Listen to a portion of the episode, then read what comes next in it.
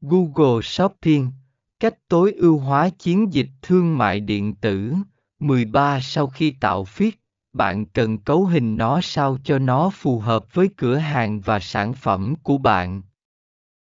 Điều này bao gồm ánh xạ các thuộc tính sản phẩm trong feed với các trường tương ứng trong trang web của bạn.